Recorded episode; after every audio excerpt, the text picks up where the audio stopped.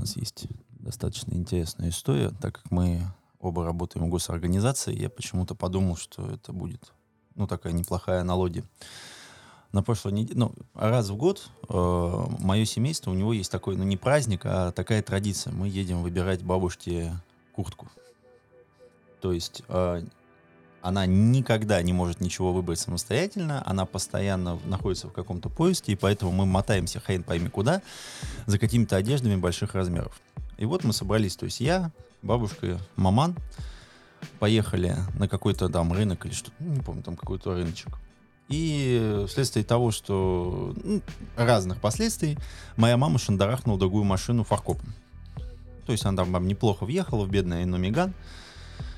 Мы подходим, ну, то есть я такой понимаю, что мне сейчас придется с кем-то договариваться, я еще не знаю, кто это. И тут подходит тоже пара семейная, то есть мужчина-женщина. И мужчина такой достаточно адекватный, все хорошо. Я ему говорю, знаете, мы, ну, то есть вот, мы въехали у вас, мы сейчас готовы посмотреть, мы готовы сейчас вам сразу оплатить, потому что у нас нет на это времени, мы хотим сразу же разъехаться по сторонам. Ну, все так, ну, так, все женщины так стоят отдаленно, пытаются что-то так посмотреть он звонит э, технику, я звоню там своему, там по оценке, то есть сколько это может стоить, как это и чего. И тут, естественно, мое старшее поколение начинает говорить, господи, да там дырочка-то, что вы, что вы начинаете? Зачем, зачем вообще ради этого мы сейчас собрались здесь? Зацепи, зацепилась вторая женщина, которая со стороны э, оппонента. оппонента, скажем так, да, она говорит, в смысле, вы же представляете, сколько сейчас это стоит? Она говорит, да что там, там всего чуть-чуть, ну, краска поцарапалась, что мы ради этого тут стоим? В итоге начинается какой-то собачий лай, где там рассказывают нам о том, что мы испортили им всю жизнь, как минимум, и этот день. А с нашей стороны рассказывается о том, что вы очень жадные, и там никому ничего не нужно. В это время стоим мы с мужиком, так мы так еще от них так тихо отдаляемся, ну, чтобы вот не слушать вот этот боец собачий. Э, разговариваем оба по телефонам и пытаемся как-то решить вопрос. Я, ну, я уже их говорю, ребят, вы можете, отойдете уже вот втроем, пожалуйста, отсюда. Я почему-то сразу так вспомнил, что это вот как вот в госорганизации. То есть кто-то постоянно очень сильно громко ает. Обычно это какие-то две структуры между собой, они херачатся. есть только два долбоеба, которые стоят где-то поодаль и пытаются хоть как-то решить вопрос. Вот для меня работа госорганизации обычно наглядно вот так выглядит. Плюс-минус. Понятно. Понятно, да. Вот на этом веселом мы, может быть, и начнем сегодняшний выпуск. Кстати, он тоже оптимистичный. Ты как-то вот рассказал без огонька. Да, вообще. Без огонька. Я даже, я даже не понял, там с той стороны бабушка была или просто женщина? Ну, тетка такого бальзаковского возраста. Ага. Ну, потому что, мне кажется, это типичная ситуация, и без аналогии с госорганами, там у меня много, э, ну, не у меня, а, потому что я, бог миловал, я не вожу автотранспорт, я mm-hmm. передвигаю исключительно а, с личным шофером, а, который сидит за рулем электрички. Вот. Но таких историй от родных у меня довольно много. Особенно вот одна из последних это то, что значит, въезжает там родственник в кого-то также на площадке у рыночка там или торгового центра, уж не помню. Ну, там какая-то, ну, херня, короче. Там тоже, знаешь, поцарапал, как сказал, там, ну, дурочка-то все. Вот. Ну, и с, со стороны оппонента статный мужчина, армянин с женой. И этот армянин абсолютно адекватно все, да, что тут, да, давайте там, да господи, да может даже ничего, там, копье, ну ладно, ну давайте там, типа, тысячу рублей, не знаю. Но тут вступает в действие боевая единица. Его жена такая, что? Сколько? Не! И все, и вот эти вот, да, ты испортила всю жизнь, да, весь день в жопу, и недели, и, и просто и год нахуй весь в жопу улетел. Короче, 50 тысяч. Будь любезна. 50? И, вот, и вот это, знаешь, а мужик стоит такой и понимает, пиздец. Ну, ну, то есть не он тут главный, это видно. Как бы голос рассудка был затерян вот э, в хаосе вот этого напора. И сколько в итоге заплатили-то? Я предпочту не озвучивать эту информацию. Ну, достаточно, чтобы, чтобы день превратился в дерьмо.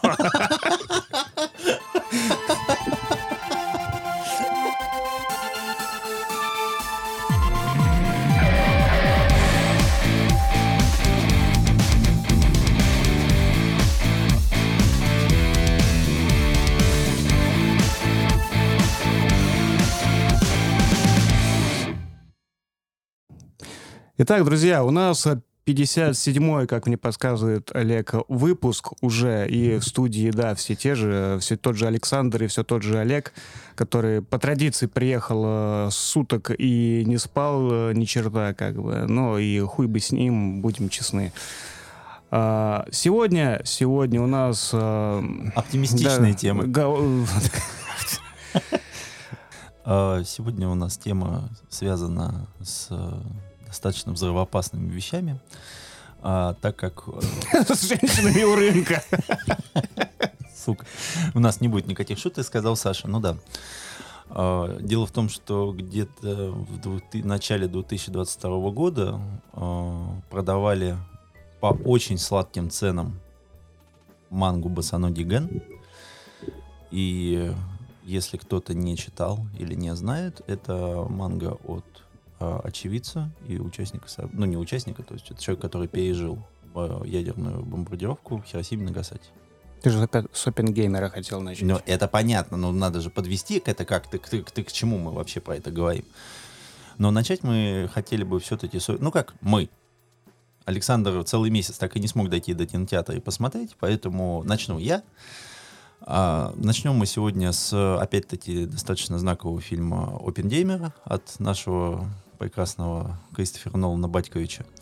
А, просто вследствие того, что темы прекрасно наложились друг на друга, и поэтому мы все-таки... Мы уже хотим год как записать про Гена, но у нас все не было никак случая э, дать рывок к этим трем кирпичам, Поэтому вот Кристофер Нолан сделал еще одно прекрасное доброе дело. Он как минимум сподвиг нас прочитать эти три омнибуса. Так он мог, да. Вышел OpenGame у нас в середине августа, доехал до российских широт он в октябре, причем почему-то ему не очень хотели пускать на российский рынок, ну, ну, ну, как на рынок. Да, он и до сих пор в кинотеатре звучит как э, фильм «Три веселых истории» и и, баб... и, и перед ним реклама OpenGamer на три часа. Но это параллельный импорт, с этим все понятно, то есть они неофициально это делают. Но смысл в том, что я так понимаю, Кристофер Нолан заработал себе наконец-то на имя. Любой его проект приносит денежки. И при этого он может выбрать любую тему и наконец-то снять все, что он желает. Потому что у нас там было начало, у нас там был тот же самый довод, про который мы тоже записывали. И не без оговорок он считает, ну, я считаю его достаточно хорошим фильмом, который прекрасно развлекательно помогает тебе забыться. А, и в этом году он выпустил а, наконец-то байопик за 200 мультов. Это очень специфическая вещь, то есть э, вообще, если вы вот хоть раз смотрели какой-то байопик, то вы понимаете, что сделать что-то хорошее в этом жанре достаточно сложно, потому что необходимо в несколько часов запихать жизнь человека, ну или, по крайней мере, знаковые события. А, в этом плане Нолану очень помогает то, что он очень прям профессионально, умело делает монтаж так, что, кажется, за 5 минут он вместил какое-то огромное количество времени, и поэтому три часа дико насыщены, и они рассказывают про одного из, э, можно как сказать, ключевых физиков.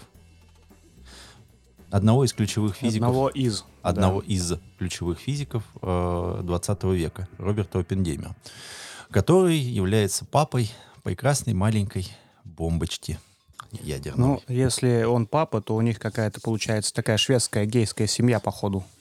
Проекта Манхэттен. Ну, так, ну, понятное дело, там, ну, э, про это тоже рассказывается, потому что там дальше уже большая прекрасная семья трансформируется и мутирует. А, и что самое главное, Нолан не акцентирует. Ну, то есть а, сам взрыв занимает, по сути говоря, 20 секунд экранного времени, хотя он там рассказал о том, что он э, даже там как-то его моделировал, это все там не компьютерные технологии, там все сделано просто идеально и тому подобное. Но весь фильм — это, по сути говоря, несколько ключевых вещей. То есть первое — это вообще судебный процесс над Оппенгеймером, потому что вследствие того, что Роберт понял, к чему привело его, изобретение. Он начал активно пропагандировать э, момент защиты, защиты ядерных э, ресурсов от увеличения наращивания боезапаса. А, и второе — это его собственная жизнь, как она катилась по одному месту вследствие его странной жизни в обществе и его неких левых уклонов. И здесь надо сказать, что, наверное, впервые за, ну, вот, там, за долгое время очень интересно сделанные перипетии, вообще просто обычные людские. То есть в фильме нет практически никакого экшена. То есть, ну, там, естественно, какие-то, какой там экшен. А, фильм рассказывает о судьбах вот этих страшненьких, маленьких ученых, которые все время находятся в своем каком-то сосуде, у них все постоянно какие-то есть мысли, им постоянно что-то не нравится, они пытаются куда-то пролезть, они пытаются сделать э, какое-то открытие наперекор всему и так далее, и так далее, и так далее. Но вследствие того, что э, на, нацисты начали разрабатывать атомную бомбу, э, проект начали спонсировать военные, и это превратилось в самый масштабный научный проект, а, ну, один из самых масштабных научных проектов 20 века. И об этом также рассказывается, как был построен за несколько месяцев город, в котором, то есть в котором... В Лос-Аламосе. Да, в Лос-Аламосе. А, кстати, там рассказывается, почему это было в Лос-Аламосе, то есть вследствие того, что у Роберта там были уже, то есть у него там было раньше, и он обожал Лос-Аламос, и а, вместе с братом они знают эту местность, и поэтому они прекрасно понимали, что там можно соединить все логистические цепочки железной дорогой, и чтобы им привозили все необходимое оборудование и все необходимые ресурсы для постройки такого масштабного проекта. И что самое главное, по сути говоря, взрыв это по сути половина фильма. То есть все остальное время это тот момент, что происходит после этого, какой резонанс охватывает, соответственно, все общество и все страны. Перипетии с Советским Союзом, потому что наши тоже начали что-то испытывать, нахождение шпиона. И самое главное, один из основных э, одна из основных ниточек э, произведения это именно что процесс. Это процесс, когда лечуют Оппенгеймера за всю его жизнь. Одновременно нам рассказывается его студенческая жизнь, и все его грехи, и как он докатился до того, что он предстал перед э, своими собственными судьями, которые уличают его в том, что он не является патриотом. И как это, ну, то есть, э, каким образом этот процесс э, стал настолько катастрофически уничтожающим для него. Фильм раска... ну, основной месседж, по сути говоря, фильма в том, что у тебя прекрасно появляется понимание, что ты можешь, ну, то есть, если ты что-то придумал, то ты уже не владелец этого. То есть, то, ты сделал изобретение, тебе пожали руку, тебе сказали, ты самый лучший, ты великолепен, все хорошо, и все. Больше ты, то есть тебя отрезает от всех связей. В лучшем случае ты остаешься советником, но если ты не э, идешь согласно линии партии, все, ты просто выметаешься из этих всех кабинетов ради политических интриг. А, Роберт попытался пойти против этого, он ушел в опалу, но вследствие там моментов, которые там мы не будем сегодня обсуждать, он э, вернул свой, ну, свой былой авторитет и еще долгое время хоть как-то противодействовал тому моменту, что мы можем друг друга уничтожить. А, о фильме ну, просто сказать нечего. Это нужно смотреть в кинотеатре, потому что это сделано так, что надо, надо смотреть вот единоразово. То есть нельзя отвлекаться, не надо там уходить куда-то и тому подобное. То есть это три часа, которые очень быстро пролетают. Это классно снято, это очень э, не скучно, хотя, в общем-то, байопик. Это очень нарративно классно сделано до момента. То есть, э, ну, по сути, тебе объясняют жизнь человека, который занимается хер. Ну, то есть для меня, вот, честно говоря, хер пойми чем. То есть у него там физика, черная дыра, там что-то сжимается, разжимается. Ты этого ничего не понимаешь, но тебе максимально доступно объясняют, что происходит, как там происходит, допустим, реакция, что происходит э, при создании, как они пытаются тестировать новые методики, ну, раз, разработки этого устройства, как они выходят на момент того, что можно дополнительно сделать водородную бомбу, и э, каким и почему они отмели этот вариант и здесь сказали о том, что сначала нам нужно разобраться с атомной. А, и рассказывается, естественно, про конкуренцию, которая была между учеными, и то, что Роберт, конечно, был как шериф там самым главным, но, по сути говоря, там все боролись за место под солнцем. И, естественно, там уже рассказывается, что политические интриги уничтожают все, что угодно потому что э, вот э, одна из самых классных и интересных ролей у Роберта Дауни-младшего, что очень неожиданно, потому что он там играет адмирала, и он наконец-то вышел из своего амплуа вот этого там такого Дэнди прекрасного, который э, расхаживает и всем говорит о том, что он филантроп, и у него есть маленький железный друг. Здесь же момент того, что политика уничтожает и сжирает и перерабатывает все. И человечество, к сожалению, не остановится никогда. То есть у нас есть атомная, давайте сделаем водородную. Если у нас есть водородная, значит нам надо увеличить количество ракет, чтобы никто никогда ничего не сделал. При этом на защите Роберт пытался хоть как-то апеллировать к тому моменту, что, ребят, ну мы уже можем уничтожить весь земной шар раза четыре минимум. Зачем нам еще? Они говорят, ну потому что, понимаете, а, что-то можно нейтрализовать, а мы уничтожим их больше. Э, очень грустная, сильная, красиво сделанная история об одном человеке. Я не скажу о том, что я очень захотел прочитать про Роберта Оппенгеймера. Кстати, как раз к этому моменту вышло переиздание его биографии, даже на русском языке. Естественно, она поднялась в топы продаж, но это как всегда, то есть когда выходит что-то наподобие от Нолана.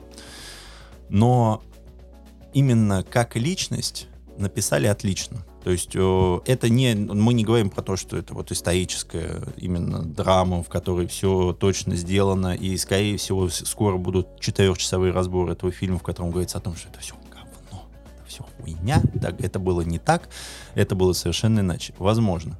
Но фильм, во-первых, сделан отлично, развлекает, и в то же самое время заставляет тебя задуматься о том, что все вот кричащие головы, которые мы сейчас видим, они работают на себя не на тебя. Вот и все.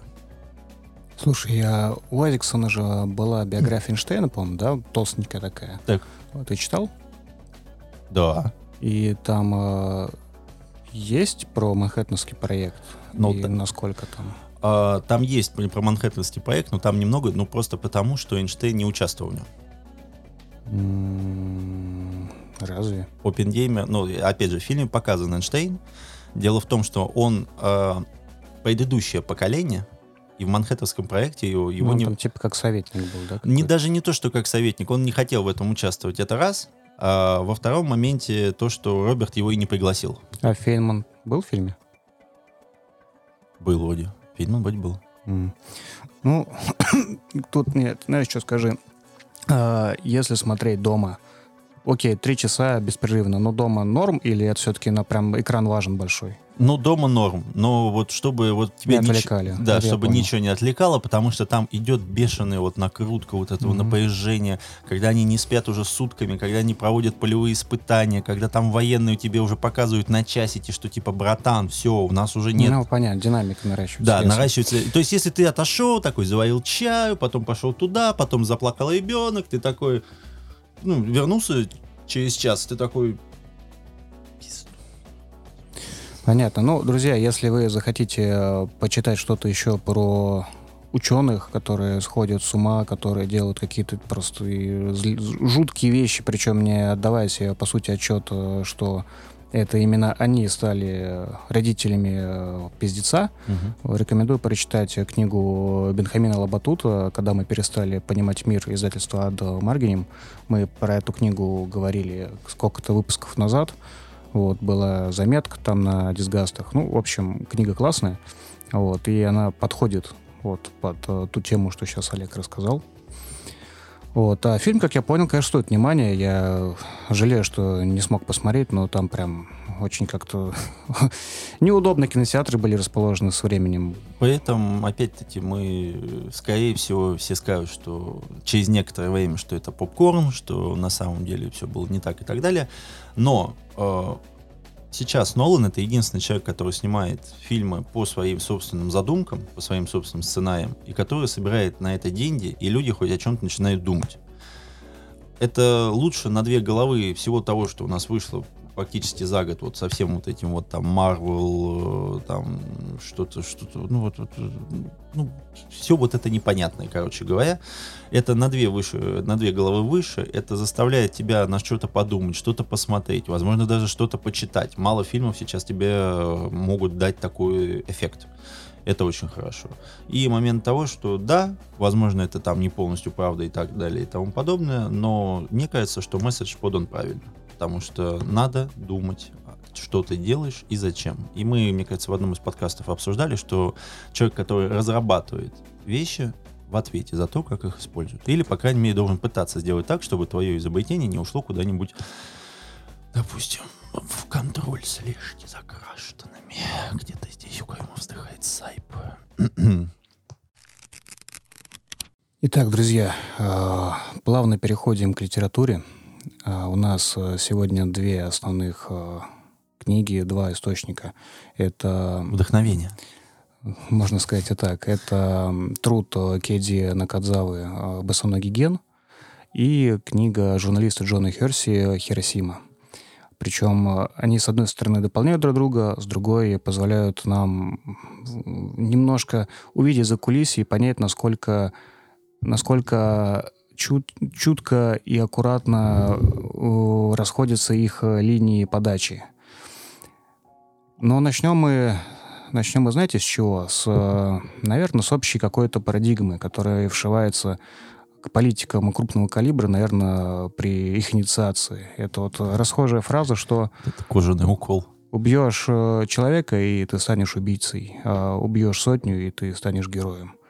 Вот э, та спираль эскалации и уничтожения, которая разворачивалась там во времена... Да во все времена, на самом деле. Просто оружие становилось все все более жуткое, все более массовое, да, и, честно говоря, даже, даже сейчас, да, когда у нас есть такая штука, как, как оружие сдерживания, вот пресловутое ядерное, да, какое-то, сейчас идет и другие войны, те же климатические войны, о которых я расскажу, наверное, в нашем дополнительном подкасте про Нила Стивенсона, про синдром Анката.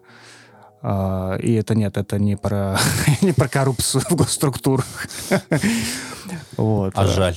Да. А, но тем не менее, да. И, казалось бы, а, все вот эти аргументы, которые ну, вот говорил Олег сейчас про, ну, рассказывая про Оппенгеймера, то есть благие намерения, то, что нам надо быстрее сделать это оружие массового уничтожения, чтобы нас не атаковали, чтобы они поняли, да, они вот сейчас жахнут по нам, и они получат сто крат больше в ответку. То есть, что, чтобы даже не начинали.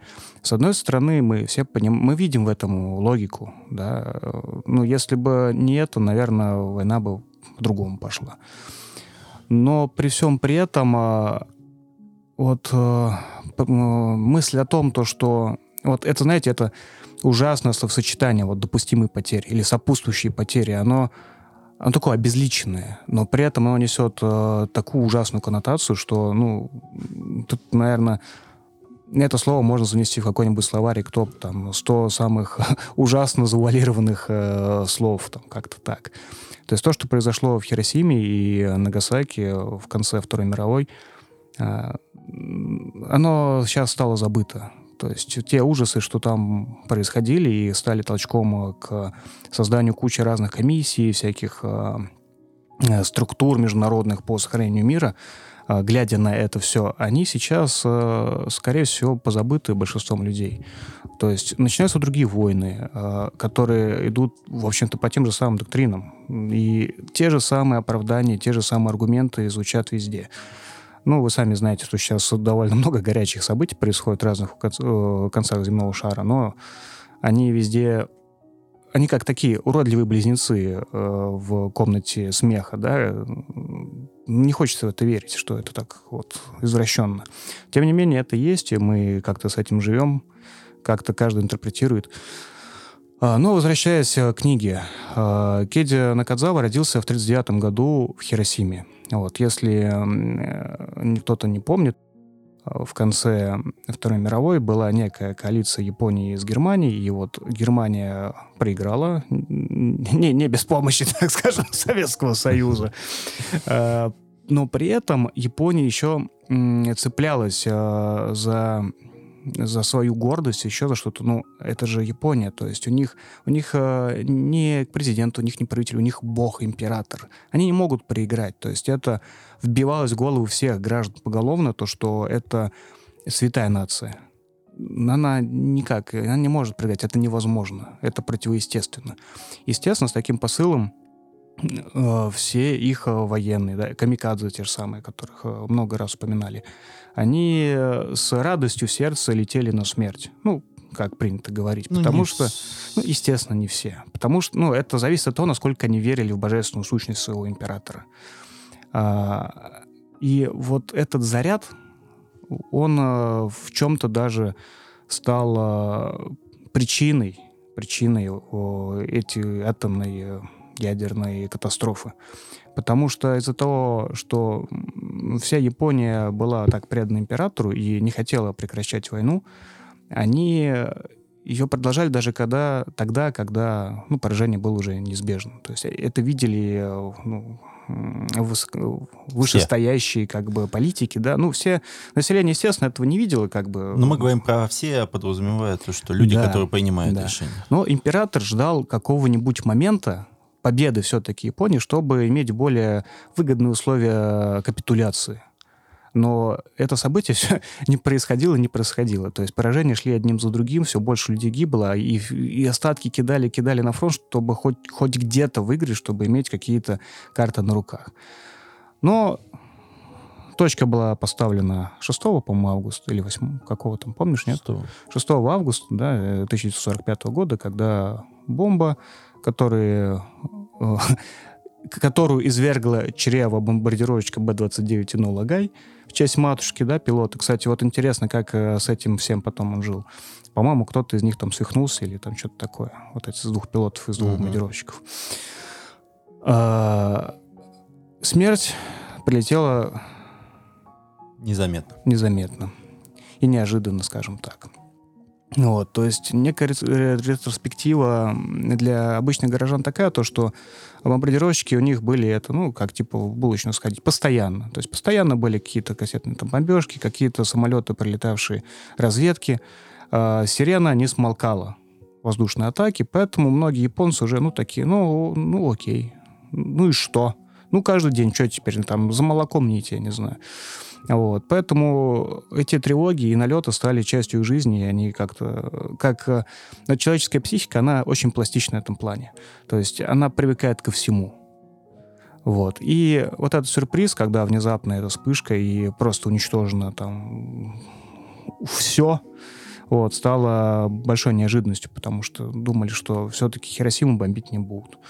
Вот. При этом э, связь между книгами такая, то, что в Джон Херси разговаривал с выжившими, э, и шесть человек, которые он опросил и последил их жизненный путь, они находились в промежутке где-то от одного километра, по-моему, до трех да. вот, э, от эпицентра взрыва. Э, сам Кейди Накадзава, автор «Босоногого гена», он жил в, на расстоянии примерно 1,2 километра от эпицентра. И он выжил, он видел это из, так сказать, первых, первых рук, да. А, Его место был, можно сказать, танцевальный портер.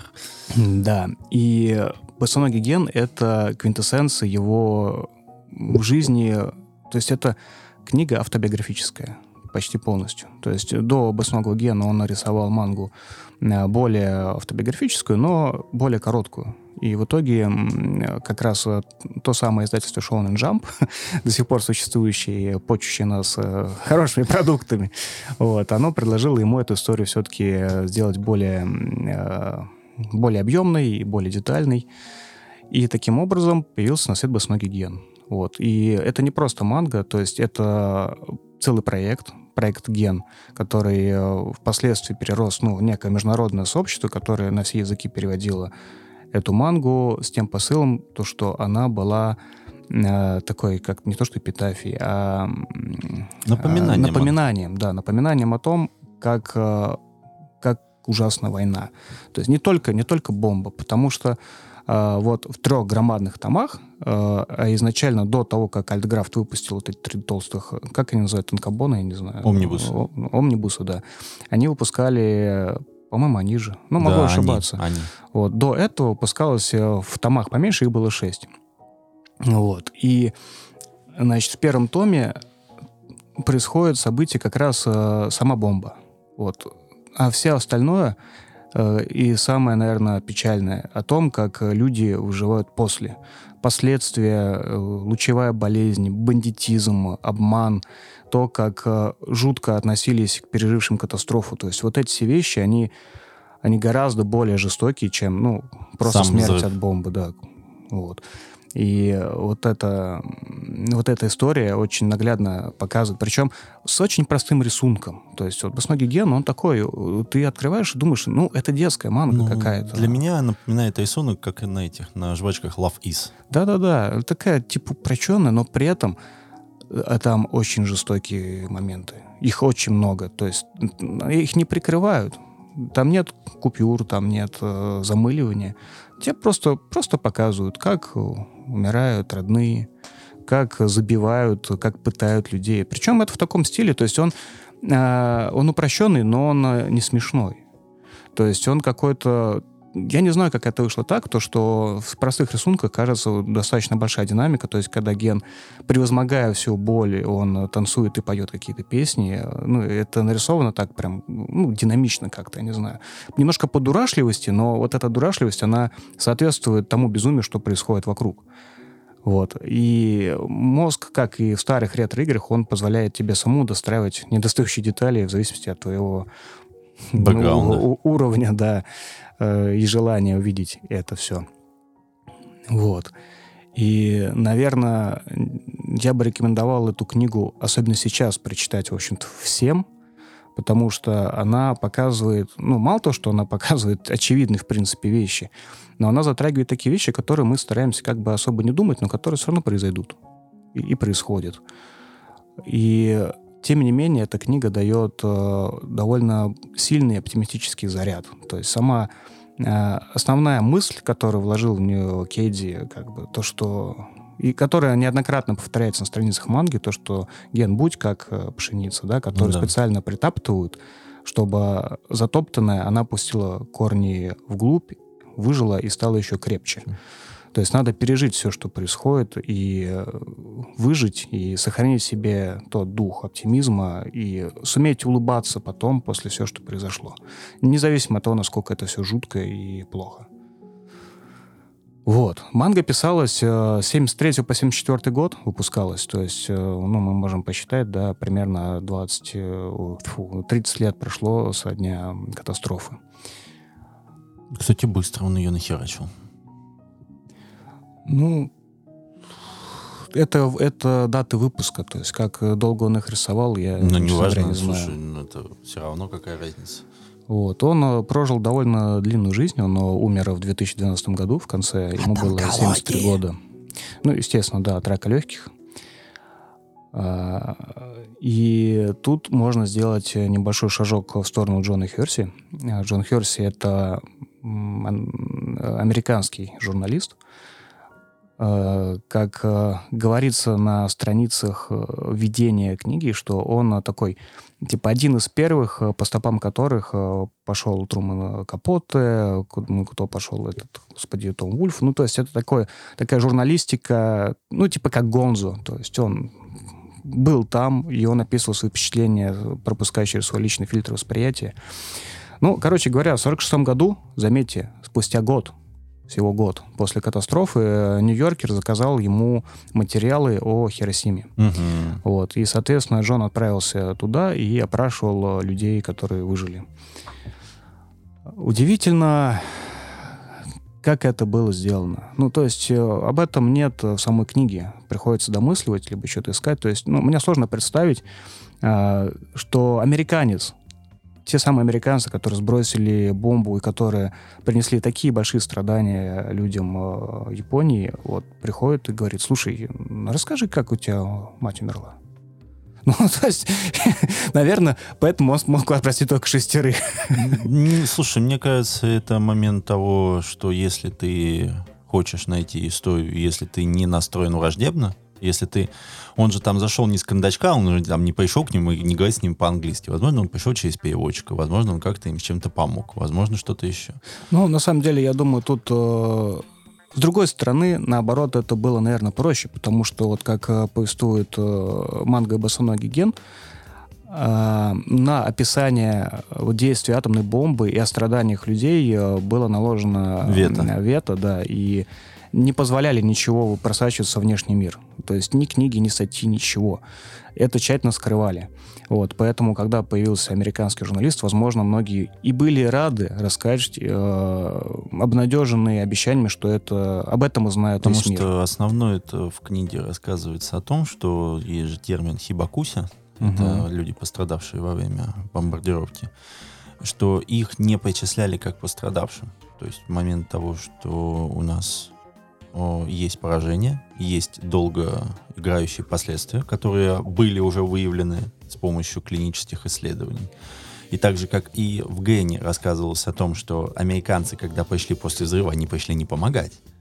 Они пришли обследовать людей, потому что им необходимо было изучение того, что происходит, и э, уничтожить какие-либо нехорошие тенденции к тому моменту, что Америка дел, сделала это плохо. Потому что основные моменты умалчивались. Был, было нанесено ужасающее поражение Японии, всего лишь там 100 тысяч человек из-за этого погибли, ну ничего такого Нет, только от взрыва. Ну, только от одного. Да, да, нет, два. В Нагасаки тоже считается. 136 тысяч с двух. Но, угу. ну, ну, просто, ну, короче, малыми, малой кровью они сделали великое дело. А вот что происходило потом, и долгоиграющие последствия того, что происходило в Японии, именно кризис, а, полное уничтожение всего структурного аппарата, бешеная перестройка вследствие того, что ну, они, они были как бомжи, и так далее, и так далее, и так далее. Это все, ну, ну, оно потом под, пришло. То есть и сам термин-то, когда пострадавший, то есть он был признан не сразу, и даже не через год, и не через два. Просто под давлением общественности и появлением новых общественных структур, потому что Япония начала преображаться, только после этого к ним причислили людей, которые пострадали во время бомбардировки. Ну и плюс, конечно, сама политика, которая велась после э, капитуляции, то есть, э, в принципе, управлял страной МакАртур, по-моему, в тот момент, и они сделали довольно мудро, так сказать, с, с их стороны. Они не стали давить сопротивление сами, они специально набирали японцев на свою сторону, которые за понятные бенефиты э, стали цепными псами того режима вот, чтобы давить оппозиционные разные движения, митинги и прочее. Э, ну, как бы, ну, то есть, все это представлялось так, то, что Япония сама себя там, типа, регулирует. Ну, а она сама себя как пожирает, не, да. Не, не при чем. Да, ребята как бы спокойненько просто помогают вести все, ну, что Причем, угодно. более того, э, по-моему, президент Труман тогда был, э, он хотел императора, ну, казнить, как военного преступника, ну, японского. Вот, но как раз, по-моему, то ли МакАртур, ну, короче, кто-то из его же людей э, а, настоятельно все это отговорил и позволили императору править еще там до хрена лет, там, по-моему, еще он лет 40, по-моему, или 30 там правил. Вот, ну, понятно то, что э, это было сделано для того, чтобы обстановка в Японии была все-таки стабильная, угу. вот, без каких-то резких движений. При этом э, Америка очень хитро сделала, что во всех государственных документах его лишили вот этого типа э, божественного статуса. То есть он стал, ну, типа, ну, президент, грубо говоря. Как-то он конституционный император. Короче, я не помню, как это называется, но его, его крылышки-то ему не по, по, поотрубали, да. Вот, то есть для всех населения он стал как бы, ну, человеком. Вот, но при этом э, в ходе каких-то там внутренних э, торгов, перипетий, я не знаю, э, ему дали а мы ему оставили э, возможность проводить какой-то ритуал японский почитания богов, который определенным образом связан как раз к божественной сути императора. То есть американцы просто не знали внутренней кухни вот этой. Вот. И для них было, ну, как бы чем бы дитя не слышалось, хер с ним оставляйте там. Ладно уж, неси свое кольцо, Мордор. Вот. Но для обычного населения это был очень тонкий завуалированный знак, что, ну, как бы, император все-таки необычный человек. Ну, то есть, ну, вот короче, все очень э, тонко. Это еще оставалось, понятно. Но э, в первом томе Гена великолепно показывал, какое было общество до момента бомбардировки, э, что было тотальное подчинение, любой голос извне, ну, любой голос, который был против, во-первых, он был явно немногочисленный, во-вторых, он уничтожался просто капитально. То есть всей семьей выкорчевывался. Как угодно, вот э, делать что угодно, но чтобы этот голос замолк. Плюс еще поднимается неплохая тема с Кореей.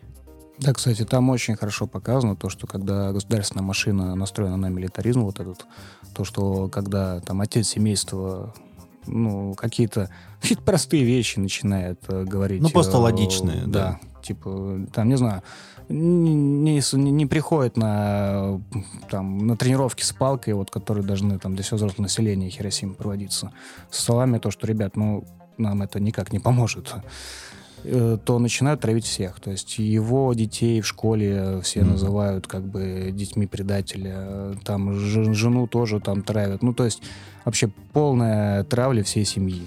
И при этом мы говорим о том, что это манга, которая выходила в Шонан Джампе, она старая, но прописанность характеров героев, то есть тот же самый отец, его там не так много, потому что он умер во время бомбардировки, ну там сгорел.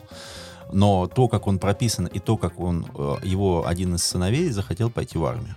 Тот э, от него практически отрекается, но сам все-таки не выдерживает и провожает его. Э, это очень сильная картина, и она показывает не только тот момент, что это антимилитаристское произведение, но и в то же самое время, что это история обычных людей. И это самое важное, и то же самое, как и книга Хиросима, она рассказывает историю людей, а не... Что тут происходит? историю людей, а не какого-то социума. Потому что вот для меня одна из проблем Оппенгейма, что там оперируется ну, один человек, его волнение, и числа. То есть он прекрасно понимает, какое количество людей было уничтожено, он потом видит э, последствия и так далее. Но вот за всей красивой картинкой, к сожалению, вот теряется момент того, что происходит в Гене, когда у тебя просто там, ну, происходит ад на земле, и э, та же страна, которая придумала этот ад, она еще дополнительно добавляет маслица для того, чтобы и свои механизмы замечательно промаслить, и в то же самое время и другим подгадить.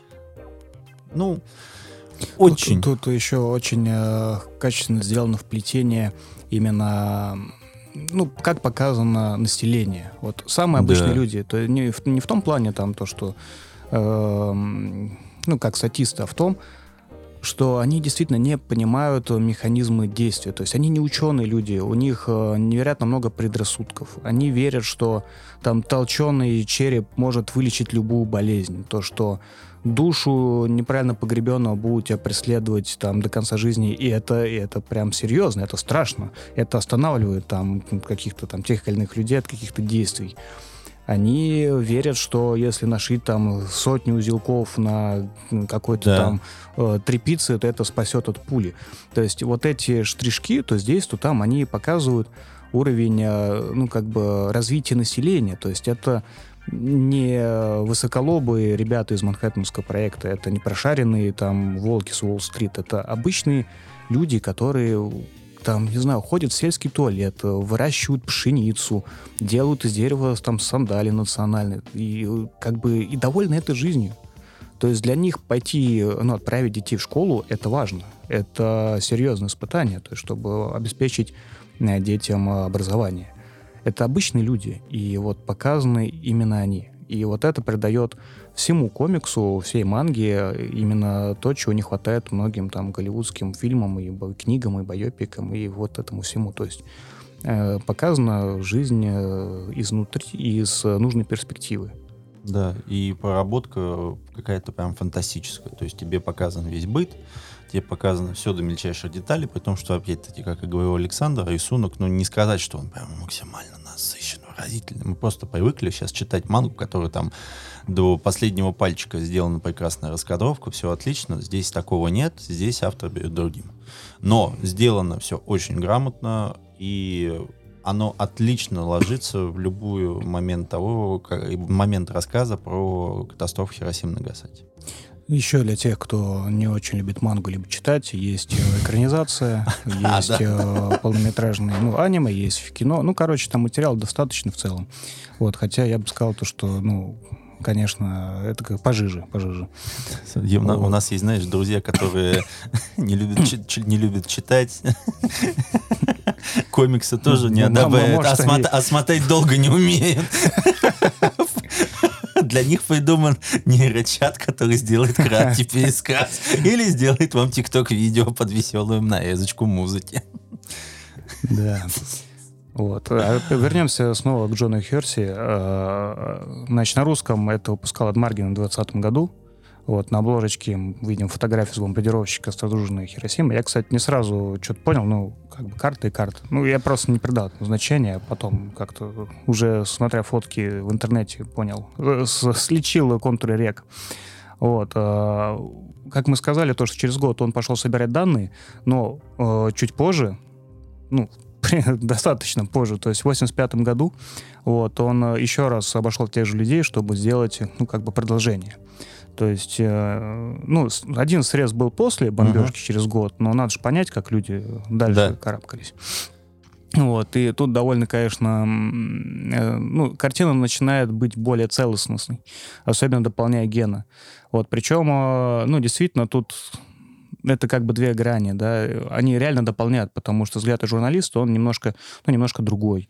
Вот, и в, в 85 году он э, более открытый, что ли, не знаю. Ну, то есть, когда «Босоногого гена» писали все-таки во-первых, это со стороны выжившего, угу. вот, во-вторых, это все-таки не заказ, вот, а тут журналист, который изучает это, ну, немножко абстрагированно, скажем так. Угу. Вот, и э, книга Хиросима — это, по сути, описание шести выживших людей разных, то есть это врачи, там два, два врача, это швея, э, швея это этот как бы иезуит, э, да, из, немец причем, угу. вот, э, из там какого-то там, господи, священнослужителя, короче, неважно. Господи, какой уже служитель. Вот. И такие разные жизни, такие разные ситуации. Причем они пересекаются где-то друг с другом. Да, вот, то есть у них там в этом и особенность, то, что они находятся очень близко рядом друг с другом, но при этом их истории, они такие, ну, все-таки да. пошли разными путями. Вот, и как, именно их лечили. Ну, то есть вот э, те картины, что в манге описываются, они прям чуть как это, как кусочки мозаики дополняют э, рассказ Да, именно, что это все очень приятно ложится друг в друга, и видно, что это не разные, ну, не про разные временной период, то есть автор пис... авторы писали про одно и то же. И ты видишь параллели, что там, что там, и это просто дополняет тебе, и это очень приятное ощущение. Угу. Ну и сделано хорошо, то есть как материал сделан прям приятно. Да, ну, наверное, что тут добавлять? Читайте, друзья. Хиросима Херси, она очень тоненькая. Там вот. вместе с Хаином. Маленького формата, у покета удобно в карман сунуть, как читать. Ну, естественно, босоногого гена в карман не положишь, он кирпич, три да кирпича громадных, да. Вот, но иметь такой на полке, я считаю, нужно, потому что это прям... Ну, есть много трудов, которые служат напоминанием о разных э, человеческих зверствах там и ситуациях, но э, ген, он прям, прям хороший. Ну, а что самое главное, это, мне кажется, одно из очень редких произведений, которое можно назвать антивоенным, и ты никого не обидишь. Ну, там, да, там просто показано, как, просто, как, просто как показано, есть. Да. Нет, то есть момент того, что никто не обидится за чувства, никто не обидится за то, что это правда, неправда и так далее. Там рассказывается, был бабах, после бабаха у нас происходило вот это. Все, то есть вот без какого-то момента. Ну, естественно, там рассказывают, что там американцы не очень хорошие люди. Ну, в России это только плюс. Мы, мы всегда за. Короче, покупаем и ставим на полочку рядом с Маусом Шпигельманом. Да, кстати. И предисловие написал тоже Шпигельман.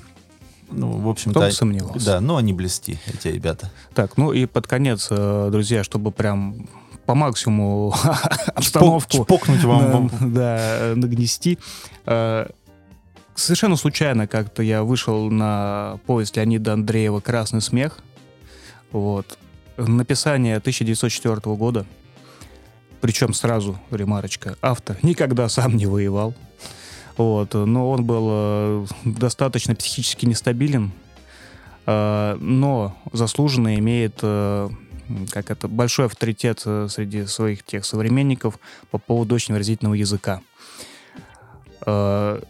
Жуткая, жуткая повесть. Просто там не написано, кто свои, кто чужие, кто с кем воюет вообще. То есть там просто квинтэссенция безумия военного. Э, я когда прочел, мне казалось, что, ну вот, вы знаете, э, именно таким, наверное, должен быть Джокер э, ну, в этом, во вселенной Бэтмена. То есть вот то безумие, которое описывается в комиксах, фильмах про Бэтмена, это какое-то наигранное безумие. Это даже не безумие, это какая-то игра просто. По плохого актера. Здесь, здесь оно чистое. Вот это то безумие, в которое ты, ну вот, знаете, как это... Э, Господи, как-то желтая книга. Короля в желтом. А. Вот она начинает подтачивать то собственный разум через mm. вот эти вот буквы. А, автор описал это, эту повесть по следам русско-японской войны. Что тут тоже, да, видите, такая перешейк небольшой между японцами, атомной войной и вот этим всем. А, при этом автор узнавал вот эти детали, скорее всего, из газет, из каких-то э, в тех времен медиа, от пересказов у друзей. Ну, то есть это трижды переваренный кал. кал вот, но при этом он э, смог действительно сделать очень крутую штуку. А, сама повесть повествует о, ну, идет от лица двух людей, э, двух братьев. Один на, на фронте, второй начинает свой рассказ после того, как его брат вернулся с фронта без ног, там с э, посттравматическим синдромом, Мгм. умирает и продолжается от э, лица его брата. Пересказывать что, что, что-то, наверное, бесполезно. Э, есть образы. Вот. Да там и рассказ-то на 100 страниц с хвостиком. Да, я приложу фрагмент, начитаю. Например. Ну, хорошо. Вот. Но после повести немного потряхивает, я бы так сказал. Потрахи... Особенно... Э, потряхивает. И потряхивает и потряхивает, да. Вот. Особенно если это читать в таком в немножко разжиженном состоянии, а когда ты не выспанный там, либо уставший.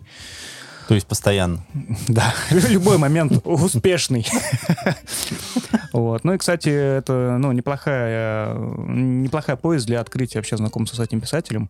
Ну, потому что действительно язык у него самобытный. Вот. Поэтому тоже рекомендую для тех, кто хочет хоррора, для тех, кто хочет припитаться... Пиздеца. Да, немножко пиздецом. Ну, на этом, Для вас. на этом, я думаю, сегодняшнюю Основную часть мы основную закрываем. часть закрываем, да. В дополнительном выпуске, который вы можете послушать на нашем Boosty. Это, кстати, очень хорошо, что ты заметил, потому что с меня только что списали 100 рублей. Придется тебе их, Олег, отрабатывать. Это, знаешь, в некоторых э, словарях называется а- аутофиляция. Трахни себя сам. Вот. э, Я расскажу о свежайшей книге Нила Стивенсона «Синдром отката», о котором я сегодня уже упоминал, э, про то, как э, климатическое оружие, ну, как просто, ну, не оружие, как изменение климата может по нам больно ударить. Климаксом. Да. Ну, а кто не хочет, тот не слушает. Никого не заставляю в целом. Но, но осуждаем. Ладно, всем пока, до новых встреч. Не горюйте, будьте оптимистами, будьте как рожь. Рожь? Ну, А, Рош, через Ж. Я подумал, Рош — это немецкая компания, кто делает Ага. медицинские приборы. Как Роше. Или ДБТ. Да, Все, спасибо, кто дослушал. До свидания. пока.